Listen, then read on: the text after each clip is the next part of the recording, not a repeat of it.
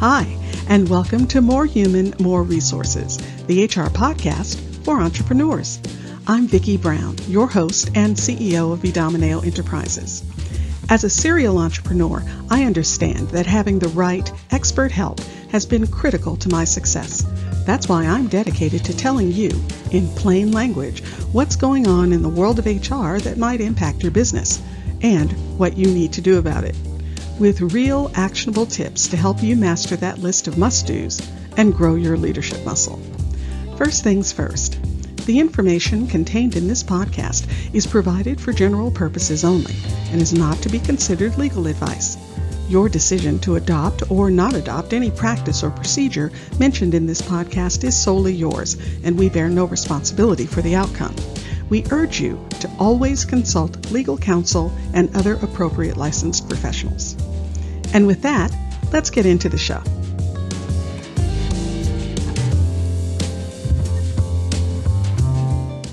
You're listening to Season 3, Episode 9.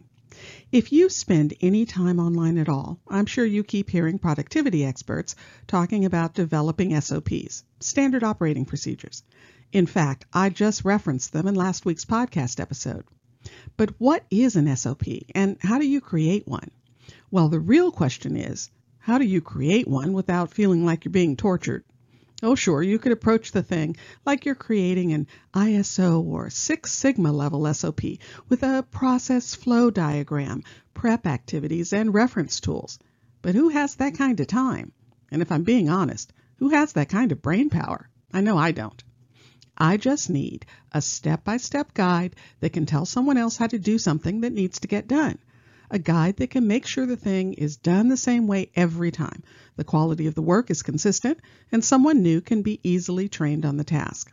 So let's start at the top. This is going to be a project that will ultimately take a lot of time and thinking, but remember, it doesn't have to start that way. First off, give yourself a schedule. Something like, I'm going to write out one SOP a week. Make sure it's a reasonable goal so you won't feel overwhelmed or burned out. And I know you might be thinking, one a week. I probably have hundreds of procedures to get through. One a week won't help me.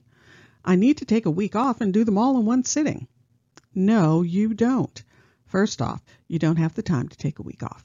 Second, even if you did, the amount of mental damage you would do to yourself trying to write all those SOPs in one fell swoop, that would be, well, it wouldn't be a good thing, I can tell you that. Nope, eat the elephant one bite at a time. And yes, one a week will absolutely help you because you'll be moving forward on your goal. And who knows, some weeks you may even be able to do more than one. And another thing, remember that ultimately, you don't have to be the person doing all the writing. If you have team members, even if they're outsourced, give them the responsibility for writing their part of the process, but more on that later. Now, begin with a big process that needs to get done in the business and needs to happen the same way every time. For this example, I'm going to use creating a YouTube video. You'll note I'm not starting with something like editing a video because that's a sub-process inside creating the video. And for the first pass, I want to focus on big, overarching processes. Things like creating a video or creating and distributing client invoices or onboarding a new client. Big processes are the focus because they're easier to start with and you can get the overall steps down and then fill in the smaller steps later. I call this the outside in method. For me, it's easier for my brain to use this outside inside approach versus starting at the top and filling in every detail of every sub process as I go along. That's just too tedious at the outset and makes it way too easy for me to get bogged down in the tiny details. Now, I like to use Excel, at least for the initial design. It's so flexible and easy to use, and I can kind of see everything on the page. But you can use anything that works for you. We ultimately transitioned our processes to Asana, and you can absolutely start out using a project management system if you want. But if this is your first crack at writing SOPs, I suggest using something a bit more accessible, like Excel. Now, Every SOP should start with what the SOP is designed to accomplish. In our example, it's to create and distribute videos for our YouTube main channel. Next, outline what tools you'll need. Things like the video, social channels, social channel distribution platform, email list, and email distribution platform. Again, note I didn't say things like video camera, editing software, etc. These items belong to the sub-process inside the larger process. So once I start filling in those sub-processes, I can clearly think about what tools they need and then go back and update the overall SOP tools list accordingly. Now I know that will mean you won't quite have a full tools list until all the sub-SOPs are written. But remember, my goal here is to help you start writing SOPs in an easily doable way a way that gets you a written process as quickly as possible. And a pro tip here. One of the easiest ways to capture a process is to write the SOP as you're doing the process. It'll help make sure you don't miss anything. Now, on to the steps. List them out, one per line. Another great thing about Excel is you can insert, delete, and sort lines at will. For our video production SOP, our steps are research, pre-production, production, post-production, marketing, and day of publishing. So as we walk through the rest of the processes, we'll note sub-processes as we identify them. Don't be afraid to have reference materials stored outside of your Excel file.